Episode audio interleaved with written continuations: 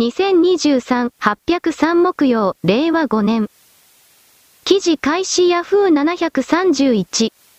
菓子大手のシャトレーゼの海外事業が好調だ。中でもシンガポールは進出から8年で42店舗に拡大し、同国で最大手の菓子チェーンになった。人気の秘密はどこにあるのか？ノンフィクション作家の野地チカさんがリポートする。シンガポールを足がかりに171店舗を展開。洋菓子、和菓子を主力商品とする小売チェーン、シャトレーゼはコロナ禍の後でも成長を続けている。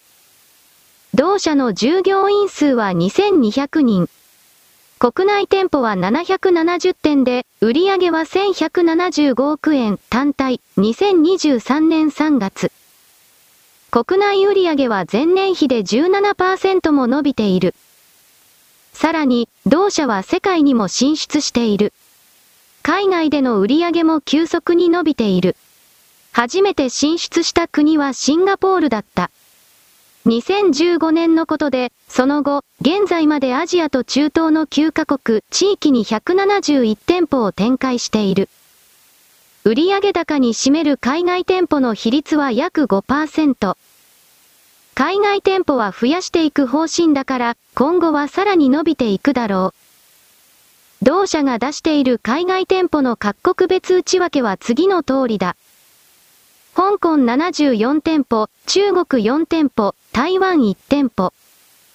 シンガポール42店舗、インドネシア23店舗、マレーシア17店舗、タイ5店舗、ベトナム2店舗。ドバイ3店舗。2023年8月現在。シャトレーゼの海外進出が本格的に始まったのはシンガポールからだった。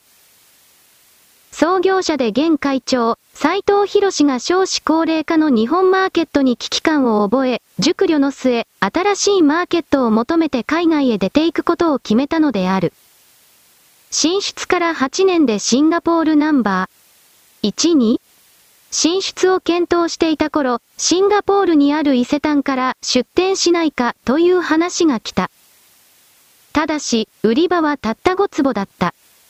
それでも日本と同じケーキやシュークリームなど約40種類の商品を並べてみたところ、客が殺到し、たちまち売り切れたのである。それから8年間、シンガポールでは着実に店舗を増やし、現在は42店舗となっている。東京都と同じくらいの面積に約560万人が暮らすシンガポールで42店もあるケーキショップはない。進出から8年間で、シャトレーゼは同国一の菓子チェーンになった。私が見に行ったのは42店舗のうち、最も売り上げが多いヒリオンモールというショッピングモール内の店舗だ。同店の年間売り上げは日本円で約2億円。これは東京や神奈川にあるシャトレーゼ店と同じくらいの売上金額だ。ヒリオンモールはシンガポールの中心部から MRT 地下鉄で30分ほどのブキパンジャン駅に直結している。店舗があるのは地下1階で、隣にあるのはリャオリャオという地元のヨーグルトショップ。その隣はスターバックスだ。ヒリオンモールは地元の人たちが日々の買い物に訪れるモールで、日本で言えば郊外のイオンモールのようなもの。観光客がやってくるところではないし、世界的ブランドショップがテナントになっているところでもない。日本産フルーツケーキに長い行列が。金曜日の夕方、ヒリオンモールのシャトレーゼは家に持ち帰るケーキを買う人々で、長い行列ができていた。夕方になると、いつもこんな具合です。そう教えてくれたのは松岡正信さん。シンガポールの担当で、進出の直後から同社で働いている。シンガポール在住だから、同国の事情にも詳しい。うちの店舗ではどこでも季節の果物を使ったケーキが一番人気です。いちご、白桃、さくらんぼ、ぶどう、柿といったもので、材料の果物はいずれも日本から空輸している新鮮な国産品です。ケーキそのものは山梨の工場で作ったものを冷凍して、船便で運んできます。生地終了黒丸イスラム教のお国柄だからこのケーキお菓子類というものは基本的には豚の油だったか豚だったかなんだかよくわからないけど食べてはいけないものとされるものを言うほどは採用していないだろうし。仮に採用していたとしてもそれを外して代替品を入れ込むことにそんなに苦労をしないだろうからある意味このイスラム圏域に展開していったというのは正しいというか賢い選択だったと私は捉える。基本的に人間は美味しいものが大好きだよの東西を超えてそして私は中東圏域というものは基本的に特に女性に対しての娯楽品嗜好品を貸し出そうしたものは全くゼロの国だった。このように捉えるのでそこから考えた時にこのシャトレーゼの中東進出というのは全くもって正しかったという。食べ物は言語がないから基本的にはこういう大ヒット事例に簡単につながるけれど。私が惜しいなぁと思っているのは日本の少女漫画と言われているものは全世界で日本にしか存在していないこれは息も絶え絶えの状態だけれど。この少女漫画という女の人向けの漫画ラノベと言われている領域が全世界で全地域で受け入れられるような素地と全体構造が生まれれば莫大な富が稼げるだろうなといつも残念に思っている。なぜならば人口の半分は女性だからだなので私はアフガニスタンのタリバンのことを常に他の批判するしたたいているが、こうした金儲けをそして女性自身の魂の成長を阻害するようなことをする存在というものはこの地上から消えてなくなれとこれは本当にいつも思っている。私は女は怖いな怖いなといつも言うがしかしそれでもそう思う私が女だったら無条件で暴力の力でもって自らの成長を妨害され続ける状態というものは我慢がならない。このシャトレーゼに限らず日本産のお菓子もバンバンと日本の独自の食べ物もバンバンと海外に出て売れればいいのになぁなどと思う。日本独自の食べ物と言って成功してるならラーメンとか寿司ぐらいだな寿司などは韓国のコピーマシンが日本の名前で帝だったか寿司屋のチェーン展開をしているけれど。何もない地域の奴らに何もかも思っている我々が怯えて平子ら暮らす時代はもう終わるのだ私はその始まりを告げる者の一人である。丸。記事開始 NHK801。笛吹きシャインマスカット約200棒なくなる窃盗事件で捜査。笛吹市の畑で、ブドウの高級品種、シャインマスカット、およそ200棒が持ち去られていたことが分かり、警察は窃盗事件として捜査を進めています。1日午前6時半頃、笛吹市春日居町熊野堂の畑から収穫前のブドウが大量になくなっていることに畑を所有する60代の男性が気づき、警察に通報しました。記事終了黒丸私は道端で段ボール紙にブドウ売りますスイカ売りますなし売ります的なそれを見たことあるが買ったことはない。基本的には現地の農家の方が売っているのだろうと好意的な解釈をするがこれら盗品が盗んだ品が堂々と売られるような世界に近づきつつある日本においては犯罪行為に手を貸したくはない。これら犯罪者にお金をやりたくはないだからこういう道路で販売している動きがあればそれを画像に撮って近くの警察に送るようにする、そう決めている、信用ならないからだ。一応ツイートで見る限りにおいてはこれらおそらくは外国人なのだがこれらは同胞の例えばベトナム人が盗んだのであれば同じベトナム人に売りつけるということを通じてバレない形での販売お金の事情を行っているようだ。がこれらに密告制度のようなものも構築すればいいのではないかと私は思った。つまりベトナム人同士の中で密告をすればあなたに50万円の賞金をあげますよとでも言うようなそうしたシステムを作っておけばこの泥棒システムも少しは抑えられるだろうなと見る。いずれにせよこの泥棒の動きを止めなければ日本から果樹そして値段のつくトウモロコシやサツマイモなどといったものを作る農家が本当に消えてしまう。これらの作り手というのは大体は高齢者だやる気がなくなる何の保証もないのだから盗まれてもそういうことを踏まえてこの農産物泥棒というものをあなたはもっと重く見なくてはいけないのだということを伝える。丸。記事開始。なでしこジャパンが7月31日に行われたオーストラリア・ニュージーランド共催女子 W 杯の1次リーグ最終戦で優勝候補のスペインに4-0と圧勝し、3連勝で首位突破を果たした。衝撃の対衝撃に、世界女王の米国でも激震が走った。国際サッカー連盟 FIFA 女子ランキング1位で今大会でも大本美琴の米国では女子サッカーへの関心が高いが、なでしこジャパンの戦いぶりにも注目が集まっている。米大手テレビ局 FOX は日本がスペインを圧倒し、W 杯優勝を確信と題して、なでしこジャパンを緊急特集。同局のサッカー専門スタッフによる座談会形式でその実力を検証した。まずジミー・コンラッド氏が日本は本当に素晴らしかったけど、彼女らは優勝候補かな。スペイン戦のパフォーマンスを考えると優勝はもういけると言っていい。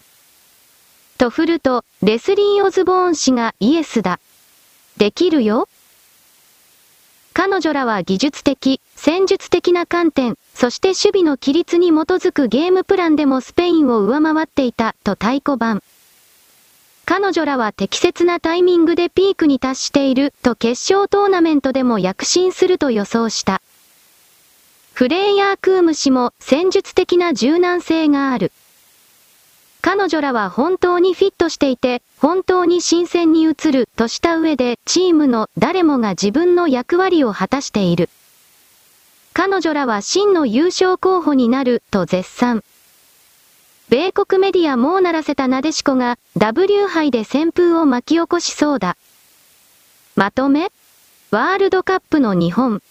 2011年優勝。2015年準優勝。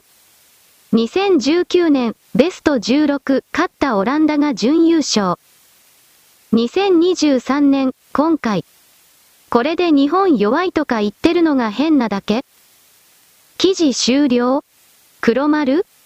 私は女子ワールドカップサッカーというものを全く見ていないし情報も取っていなかったそもそもこれが始まっているということも知らなかったが日本のなでしこは勝っているそうだ。そしてびっくりしたことに私は女子サッカーなど全体のレベルが低いから見る価値もそもそもないのだろうと勝手に決めていたが米国などでは女子サッカーの人気は結構高いのだということを知った。暇なのだなぁと普通に思ったけれどレベルの低い女子サッカーの世界だからアメリカサッカーが勝てる隙間がありそれゆえに人気が高いのかとこのような失礼な言葉まで作ってしまった。で、それを思ったので日本の女子サッカーというのは具体的にはどの程度のものだろうと簡単に検索すると実は強かったということが分かって私は20にびっくりした。なんだそれだったら商売になるではないかなぜ日本女子サッカー協会なるものはこの実績をもっと大々的にアピールしなかったのだしないのだということを含めて色々と疑問に思った。とりあえず認識を少しだけ改めて私は今参加しているなでしこと言われてる人たちに頑張ってくださいと投げやりな言葉ではあるがこれを投げつけておくことにするのであった。丸。記事開始。日本最北端の北海道稚内市に1日、コンビニ大手のローソンが初出店した。市内のコンビニはこれまで、道内を中心に展開するセイコーマートだけ。全国大手のコンビニは100キロ以上離れた地にしかなかった。全国ブランドの進出に、店の前には開店前から行列ができ、期待が渦巻いている。オープンしたのはローソンの稚内栄5丁目店と稚内小間取5丁目店の2店舗。午前8時のオープン前から、両店前には100人を超える待ちきれない市民らの行列ができ、オープンすると早速、混雑する店内でお弁当やスイーツなどが飛ぶように売れていった。開店前のセレモニーには副市長らがテープカットに訪れ、福袋も販売される盛り上がりぶりを見せた。午前5時半から並んだという松本健人さん19は、セコマしかなかった土地でローソンを見るのはとても新鮮と感動していた。SNS、ネット交流サービスでもまさか自分が生きているうちに稚内に聖子以外ができるとはなどの声が相次いでいる。両店は店舗資材に土産木材を使った。25日には市内3店舗目が開店する。道内のローソン各店は1日からそうやオホーツクフェアを開き、利尻昆布ラーメンなどを販売する。最寄りの大手130キロ。コンビニ大手の進出は稚内市民の悲願でもあった。これまでのローソンの最北端は大武町。稚内からは約160キロあり、オホーツク海沿岸を南下して車で3時間程度かかる。セブンイレブンは、日本海沿いに南下すれば羽幌町、内陸を通れば美深町に店舗があるが、いずれも稚内からは13万150キロ程度。ファミリーマートは滝川市が最北だ。ちょっとコンビニへという距離ではない。出店のハードルは物流だった。ローソン広報部によると今回、倉庫面積を広げたほか、店内でお弁当やサンドイッチなどを調理する街角厨房を展開し、悪天工事などにも安定した商品供給が可能になった。チケット発券サービスを使うために大務町まで通う市民もいたという。広報部の担当者は遠隔地のお客様の利便性向上を図りたい。人気商品の唐揚げくんやスイーツを稚内の人に楽しんでもらいたいと話す。開店前から早くも待ちわびる市民らの行列ができたローソン稚内栄5丁目店イコール北海道稚内市で1日、仲良し屋撮影。記事終了黒丸この町はおよそ人口3万人ほどの地域だそしてそれが狭い範囲で3万人というわけではなくだいぶ広い地域に点在しているという言い方である。仕事は農家漁業が多くそしてこれらの地域に成功マートと言われているものが進出していることこちらの方に焦点を当てなければならない。セイコーマートは北海道の地元に根ざしたネットワークであり、たとえ儲からないと思ってもその地域の人々の生活を維持するために小売店舗は絶対に必要だとの信念で北海道全域に展開されている。どちらかといえばこちらの方を強く評価しなくてはいけないのだが今回はローソンの方ばかりに目が向けられていてセイコーマートに対しての正しい評価がなされていない。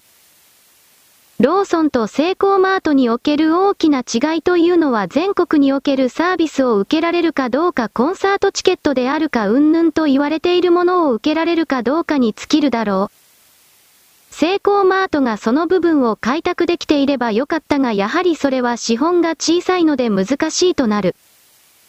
だからある意味住み分けができているとは思うけれどセイコーマートは夜中の12時とか2時で閉めるというケースが多いそうだ。だから一応この記事におけるローソンはおそらく派と前置きをするけれど24時間営業なのでツイートを見る限りにおいては現地の漁師さんとかが助かるといった書き込みがあった。夜中に出業するときにお腹の中に何かを入れておくだとか船の上で食べるような何かを買うといったことがこれでできるという意味だ。これから人の数が激減していくときに広大な地域に10人しか住んでいないとかそのようなわけのわからない悪夢が出現するその時に人々に物を届けるという物流とその販売拠点その構築をどうするのかそうしたことも私はこんな記事から色々とイメージしてしまった。丸。記事開始総合802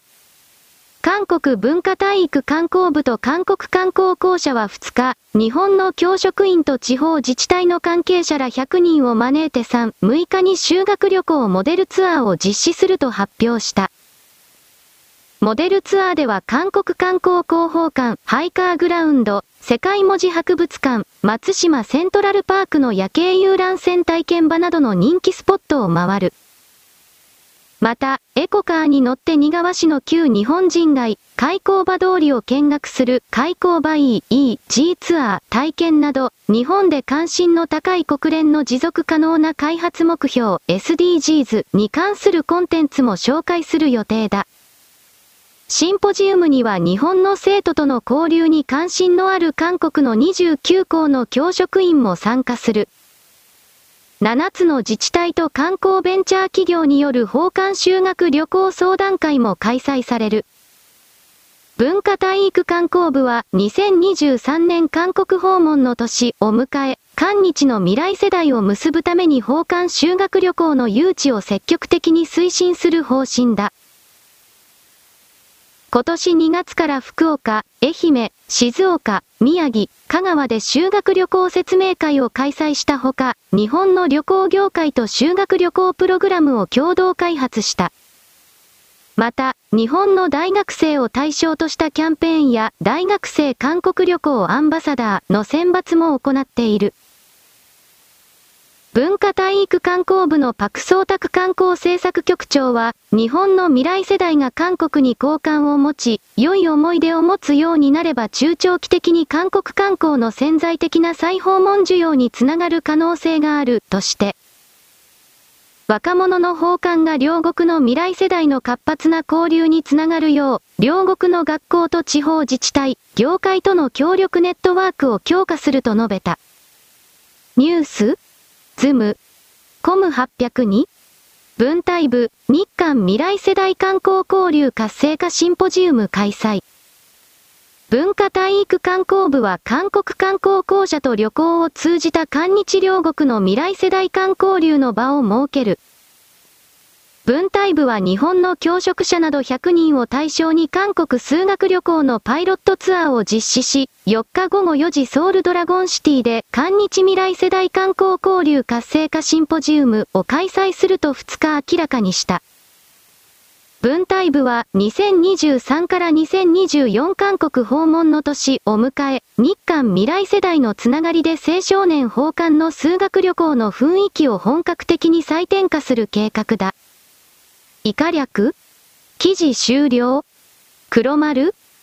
儒教権域には西側世界における法の概念が全くないのであるあったと見えたとしてもそれは支配層にとって都合の良い設定であって庶民には関係がない。つまり万人が法のもとに平等ではない社会なのでこの社会においては物事を円滑に進めるためには賄賂は当然とされる。そして担当者が変わればその担当者個人さえ言いなりに支配コントロールさえできれば全てを集中に収めることができるとて中間の連中というものは自分の都合だけを前に出すために、こういう記事のようにつまり韓国に、何もない韓国に日本の観光客この場合は修学旅行という定期的にある一定の金額が見込める長期契約この言い方になるが、これを結ばせるために日本の教育関係者を接待付けにするもちろん制度例金銭も使う。中国韓国においては制度例専門の女性たちそれを育成する組織が今でも本当に存在している。日本の中で女性の人権がわーわーと言っている人たちはそのことを知っているくせに言わないなぜか彼女たちの全てとは言わないが彼女たちは定期的に韓国に渡ってそして現地で男を買っているからだ。女の会？春も当然あるそういう薄汚い人たちが正義を語る。死んでしまえとしか私は思わない綺麗事ばかり言うなと私はいつも彼らに怒っている。修学旅行というのは最終的にお客さんは誰か生徒だそして生徒の親だ金を出している者の意見が全てだ。なのにこの学校の先生とやらなおかつそれらの旅行関係者とやらが決める権限を持つとしている現在の教育界というのは明らかにおかしい。しかし韓国人にとってはそんなことはどうでもいい彼らには金しかないのだから金のことだけしか考えていないしそもそも法律の概念がない。彼らの言う法律は日本人は我々に従えだそして儒教権益の人間は表変するという言葉の通りに弱い時は下手に出るが自分が強くなったと思ったら相手に対してどれだけでも相手を奴隷扱いしても構わないと考える。未開人土人以下の存在だそうしたものがする寄ってくる私はこれしか言わない羽の毛よ。私は韓国も台湾も大きな意味では中国の奴隷眷属儒教これらの周辺部分としか思っていないのでこれらの連中が日本に手ぐすね引いて猫なででやってくるようなこの態度。そしてそれに喜んで引っかかるような日本人関係者のことを抱きするこれらの記事にある教育関係者とやらは修学旅行の先を勝手に生徒の意向も聞かず禁酒の意向も聞かず韓国に決めるだろう。来年ぐらいにどんどんとそのような動きがあるだろう私は心の中でそんなに韓国から提供されたコールガール売り。春婦が気持ちよかったですがこのクズ。死んでしまえという言葉を出すための準備をしている。丸。記事開始朝日新聞、朝日新聞。専門学校卒の外国人留学生、就職先拡大へ在留資格の基準を見直し http コロンスラッシュスラッシュ朝日。コムスラッシュアーティクルズ ASR7X4RQ6R7 タットル 0J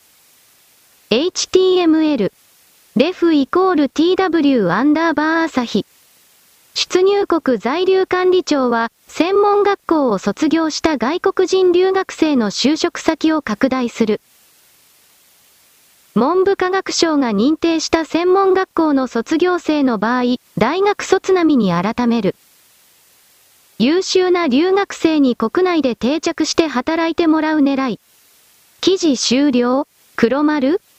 もちろんこれらの措置を通じて日本から奪い取るために中国人朝鮮人たちが中心になって山ほど入ろうとしてくる。私は中国から急速にエネルギーが抜けることが結果的に彼らの経済の崩壊破裂に向かう今のようを見て本当かどうかはわからないけれど、中国人全般の意識としてもう何もかもやる気がなくなったというこの言葉その心の動きに注目している。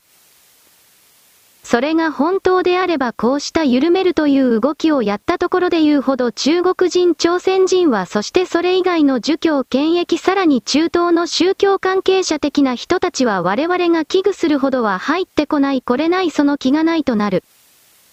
しかしそんな状況下でそれでも入ってくる連中がいるとすればそれはトルコとだけに特化した野蛮人バーバリアンとでも言えるような連中だ。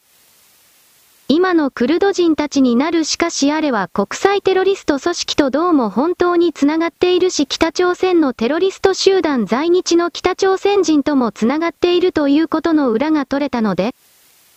いずれにせよ日本から奪い取るという奴らが顔ぶれは若干変わったりしても入ってくることには違いがないのだろう。しかしそういうことのすべてが分かっていても水際で止められないかもしれないけれどそれでもこういう緩める動きをしなければならないほど日本国内でたくさんの人間が死んでいるのだという理解を感触を多くの人々は得なければならない。そしてこの動きというのは間違いなく世界中で起きているものだ日本だけが極端に人が死んでいるというのではない。すべてはワクチンの接種以降起きている隠してもどうにもならない。世界中でワクチンの接種以降急激に人が死んでるという事実マスコミはこれを裏側からの命令によって隠しているが、繰り返すけれど世界中で人が死んでいるのである急速に、これは決して忘れてはならないなぜならばこれから4、5年先にこれの大きな波が再びやってくる。それがパンデミックとワクチンの相乗効果さらにおかしな食べ物を食べさせられるなどといって複合的な要素によって仕掛けられることは必要だと私は捉えているからである。丸。記事厚子山本728。ちょっと待ってください。何ですかこれ？これだけでクルド人全員逮捕する理由になりませんか？勝手な都合でトルコ人になるあたりも悪質。Https コロンスラッシュスラッシュツイッター。コムスラッシュピヨコッコちゃん2ステータススラッシュ168系5616兆5487億7674万7008フォトワン。岡田秀則。クルド人と北朝鮮がつながった。元毎日新聞京都支社の在日記者でウトロの変更記事書いた中村和成なる人物がクルド人と朝鮮学校をつないだ模様。普通の兵庫県民、猫ポチ。元毎日新聞京都支社の在日記者でウトロの変更記事書いた中村和成が仲介してますね。今は入管庁潰しの活動をやってます。記事終了黒丸在日クルド人たちが使っているツイッターの中で複数名、日本の国家を破壊する転覆する川口市をクルド人の本拠地にする国にするとでも言った概念の発言をする人間が出てくることに私は目を光らせていた。彼らはクルド人たちの都合のいい本拠地が作れるのであればそれが日本であろうがどうであろうが関係がないのだろう。そしてトルコの公僕つまり公務員官僚だと思うけれどそれらの女性が日本の川口にいるクルド人たちというのは基本的には国際テロリストに関係している奴らまたはその協力者。ということを暴露していただからそうした破壊活動をもって何もかも奪い取るということが当たり前だという考え方の人々が川口に相当集まっているのだと理解をまず切り替えなくてはいけない。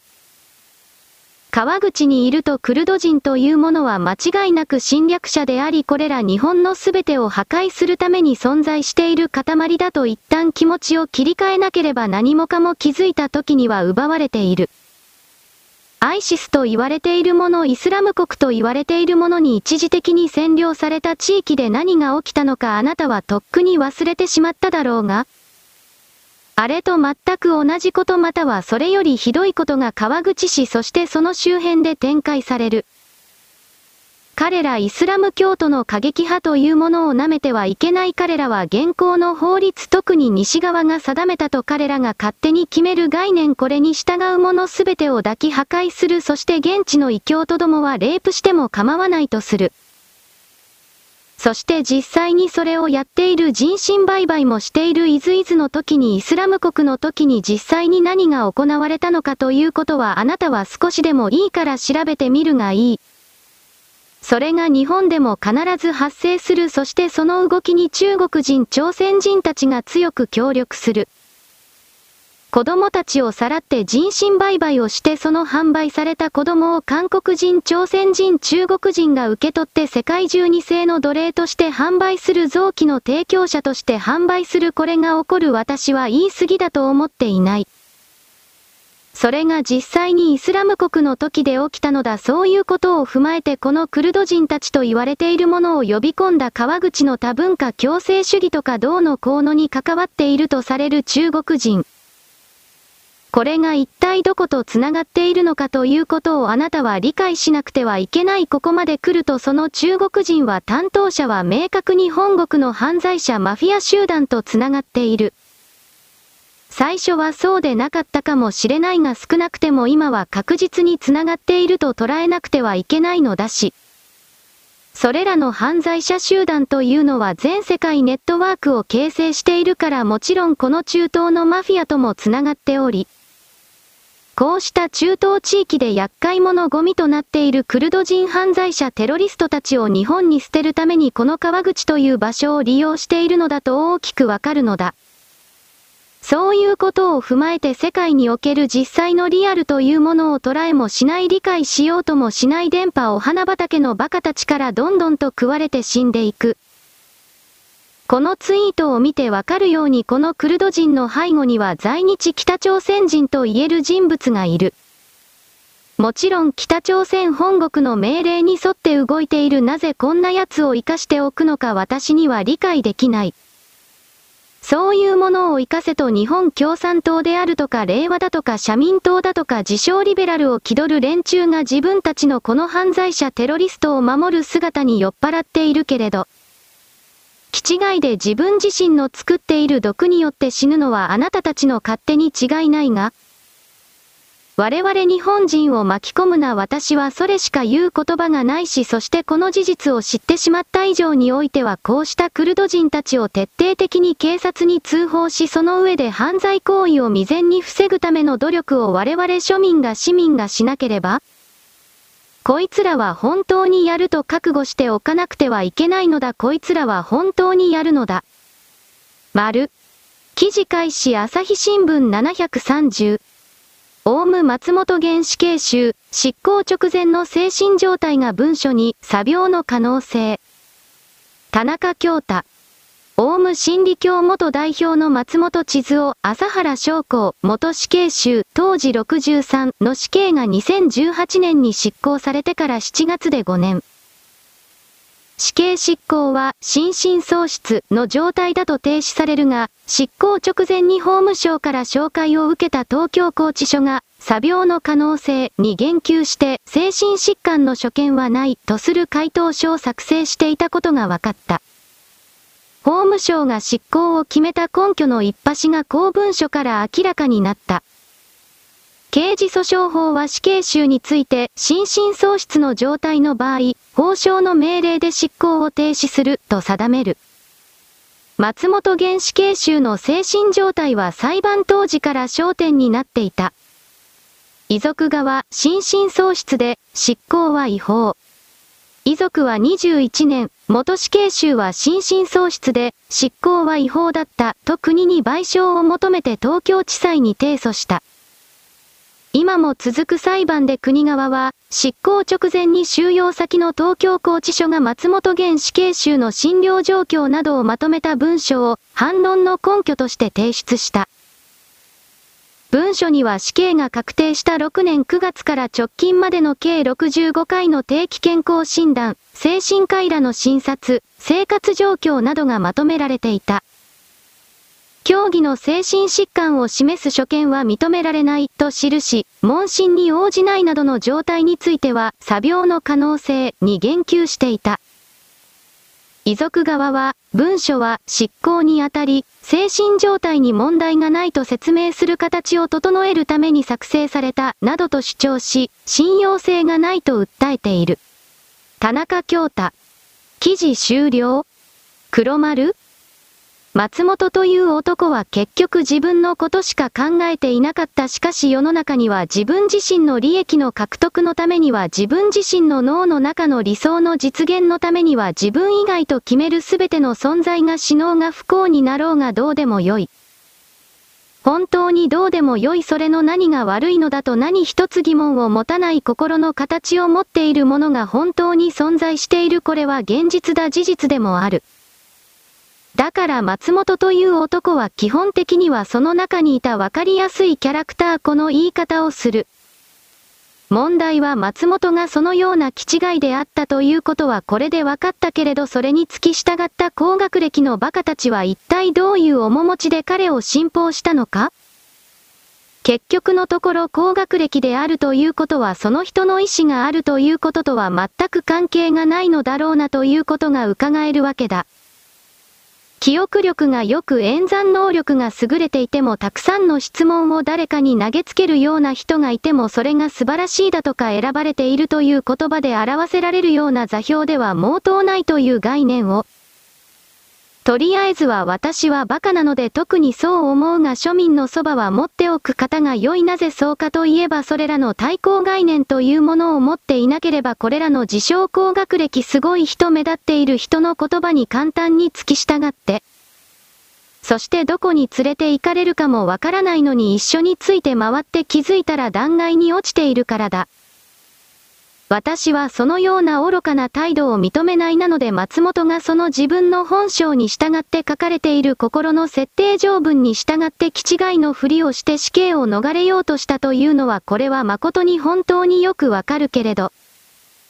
この記事にあるようにその家族やその周辺が最後の瞬間までこれらの虐殺者これを守ろうとしたということの真理そうしたものに私は心が向いてしまう。同情という意味ではないお前たちのような片輪が心の奇形者がなぜこの地上に生み出されてしまったのか？それはもちろん目的あってのことで違いないのだがその目的というのは少なくてもその器に入っているお前たちではなくもっともっと上流であることは間違いがなく、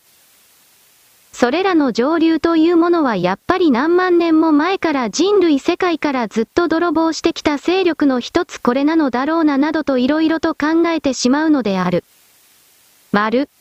記事開始毎度な801。自民党女性局が実施するフランス研修中に撮影したとみられる写真が SNS 上で物議を醸している。大阪府選挙区選出の松川るい参議院議員、女性局長52をはじめ、今井絵理子参議院議員39ら38人が7月末から現地を訪れているといい、議員らはツイッター、現 X にエッフェル塔を真似たポーズを撮ったり、上院のリュクサンブール宮殿で記念撮影したりした写真を投稿。ネット民からは、おう、国民に代わって海外をレジャー視察してくださっているんですね。旅行みたいで、遊び感丸出し、国民は九州、秋田の水害被害、物価高騰で苦しんでいるのに、など批判や疑問の声が相次いでいる。一式正春。やっていることはともかく、これを見た人がどう思うかということがわからないとしたら政治家として致命的。門田隆章。松川類氏の仏研修ツアーツイートに非難殺到。暴動こそ収まったが未だ緊張続く地でパリの街の美しいこと。と、少子化対策や女性活躍等の研修だそうだが、こんなもののために私たちの税金から自民党に159億円もの政党交付金が払われている。増税日本で一気が起きないのが不思議。仏ならとっくに怒っている。記事終了黒丸この38名の女性議員というものは関係者というものは女性の地位の向上であるとかそうしたものには一切関係がなく、単なる観光目当てでパリに行ったということがよくわかるそれほど彼らの彼女のはしゃいだ姿の写真というな醜いものだった。人間がどうすればここまで他人のことなど知ったことではない自分は自分さえ良ければそれでいいということをはっきりと表せるのか？ある意味自我がしっかりした女の人たちという言い方をするがその彼女たちが女性の人権を守らなくてはいけないだとかどうだとか？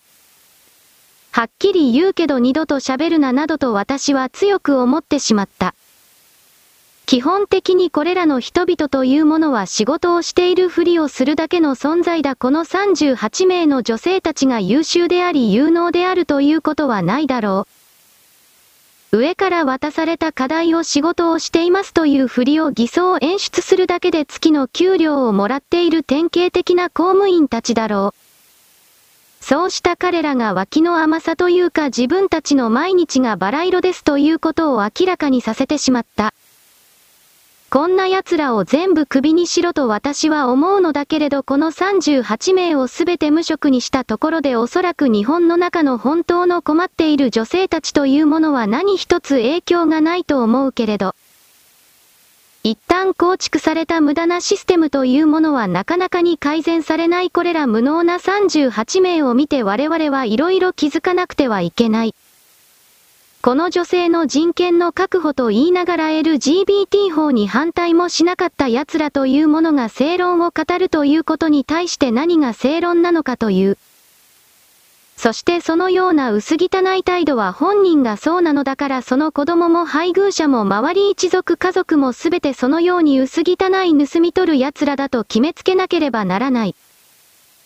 私はそこまで自分の考えを今攻撃的にしているそれほどにこの公務員領域と言われている座標の中で我々日本人間世界から奪っている者たちの行情が醜く激しくそしてさらにそれが大きくなっていくということを目撃しているからに他ならない。丸。記事開始。プーチン大統領、ウクライナの無人機爆撃への復讐として核攻撃を行う。プーチン大統領はウクライナによるモスクワ中心部への壊滅的な無人機爆撃への復讐として核攻撃を行うと脅迫した。日曜日の朝、ロシアの首都でビジネス街の3カ所が攻撃を受けて炎上する中、クレムリンは警告を発した。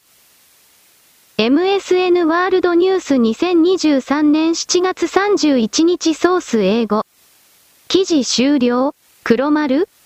報復を行う誰に対して行うのかアメリカとイギリスに対して行うと言っているのだ。そしてヨーロッパにおいてはおそらくポーランドに対して前線基地になっているからに対して行うと言っている。ついこないだとてつもない量の天然ガスが見つかったオーストリアへの忖度もあるからポーランドへの攻撃はないかもしれないが、イギリスとアメリカにそれぞれ戦術核をお見舞いしても構わないということをプーチン大統領はおそらく言ったのだ。だからこの言葉の後に具体的にはロシア艦隊が潜水艦がそしてもう一つはミサイル部隊が実際にそれはできるようにと移動して見せているといったことをやっているかもしれない。がそこまでのレベルになると無料の言論空間に真実の事実の情報が流されることは決してない。軍事機密に該当するからだしかし私はプーチン大統領はそんなことをしないと見ている。なぜならば戦争はロシアが勝っているからだ勝っているのにこれ以上おかしな動きをして戦後の、そうもはや戦後の状況をどうするのかという話し合いになっている。戦後の状況を見た時にロシアが人類の敵として断罪されるような選択肢を採用するのは運が悪いと彼は考える。なので核攻撃は基本的にはないだろうと私は捉えている。がボタンの掛け違いで使われてしまうこともあるかもしれない。しかしロシアの核兵器核ミサイルの発射の手順を知った時におそらくそんなことはありえないだろうなと私はそちらのそばに立っているのでこの言葉はブラフでしかないと見るのである。丸。記事開始小川淳也、衆議院議員、香川一区803。ツイッターを開くたび X の文字。突如アイコンまで。大きな違和感。鳥のさえずりが良かった。イーロン・マスク氏も随分偉くなったもんだ。万能感だろうか？しかし金さえあれば買えるのが資本主義、株式会社。人格も力量も指揮権も包容力も謙虚さも問われない。ただ金があるかどうかだけ記事終了黒丸？私はこの人は何を言ってるのか正直わからなかった。ただ金があるだけつまりお金に嫉妬してるのですねあなたはという言葉しか出なかったという意味である。金で物事を図らないのであればどのような社会がいいというのかこのリベラルを自称する人々はその提示をただ一度も言ったことがない。結局それは最終的には権威に戻る。血筋であるとか生まれであるとか伝説であるとか非科学的なその人物とやらが言ったとされる設定に人々は従うとなる。それは奴隷社会だ自分はそんなものを求めていないと猿になって反論するけれどでは他の世界とは何ですかと問うと。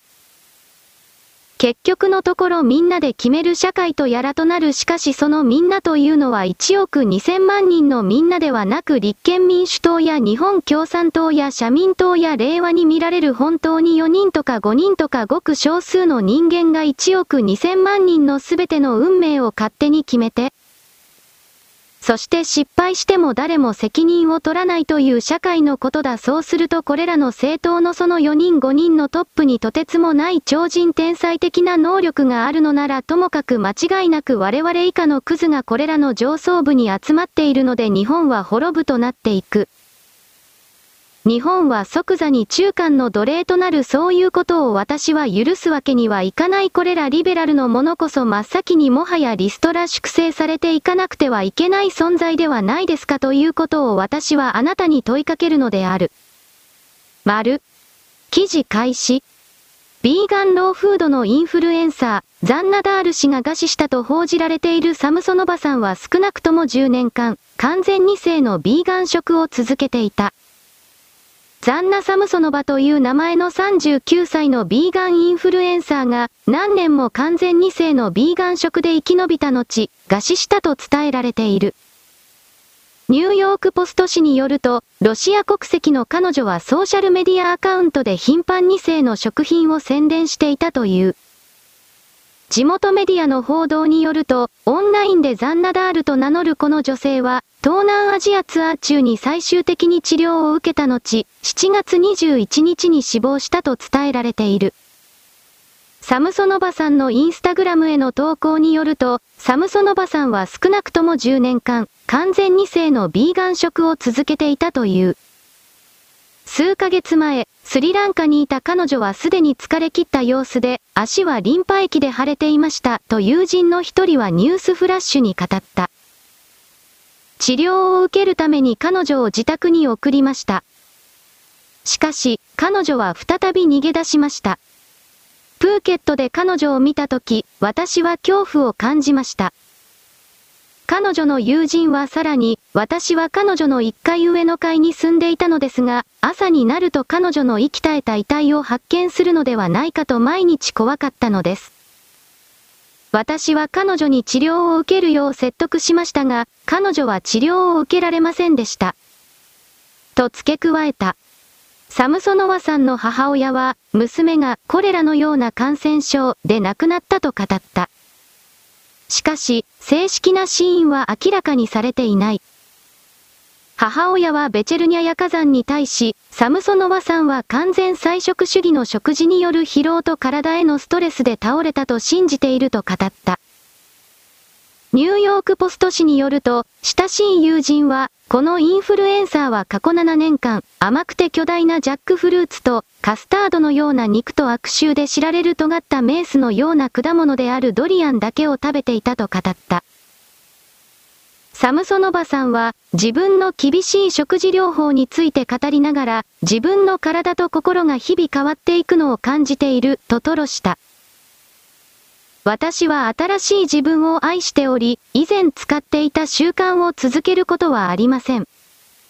サムソノバさんはソーシャルメディアアカウントを利用して、生殖の競技を広めた。NDTV2023 年8月1日午前。記事終了黒丸私はこの人の写真を見た時にああこれは死ぬなとしか思わなかった。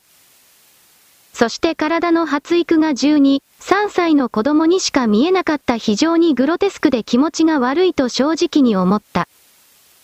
その彼女が栄養不良栄養失調で死んだ当然だそしてビーガンの人々は彼女を見習って皆死ななければならない。彼女これはフルーツを食べていたそうだがそれすらもはや許されない科学的物理的計測によって植物たちが自分が食べられる時に悲鳴を上げているということの冷静な結果が出た。そして食べないでくれとでも言わないばかりに外界に様々な化学物質を放出した。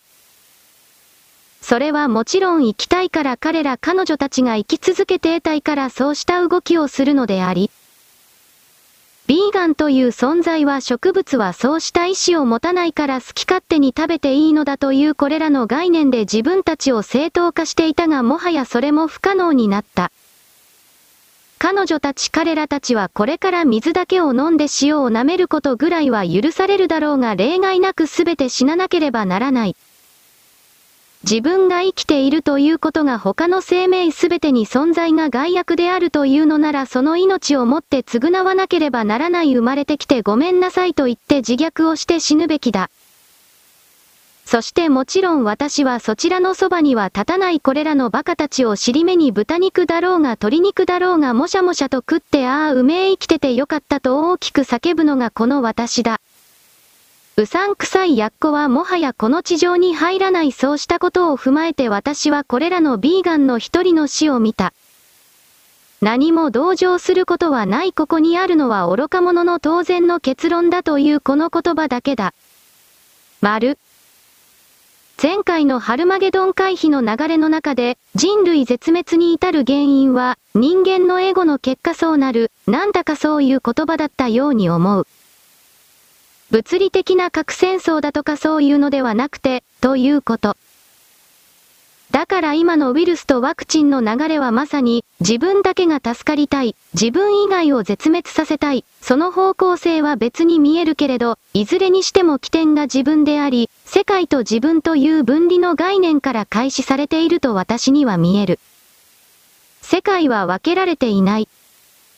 しかし固定された物質肉体の中に入っている、とでも言える形でしか世界認識をすることがない私たちにとっては、すべては一体領域の中の振動の様相、という風に、人間に翻訳できる概念で世界を再構築するのは困難かもしれない。だが、そのエゴが原因によって世界がこれから滅びる、正確に言えば最高9割くらい、回避して5割くらいと大筋の方向性までネタバレされているのだから、それを正確に読み取ってなすべきことをするべきだ、というのが私の考えと行動になる。人々は未だ同じ繰り返しの延長に今がある、と勝手に捉えているが、ほとんどがそうだが、これから2年内くらいの間で急速に日常を生きるということが困難になることが見えている状況でどうしてそこまで鈍感でいられるのか私にはわからない。いやわかっている、本当は？この世界を去る者たち。終了？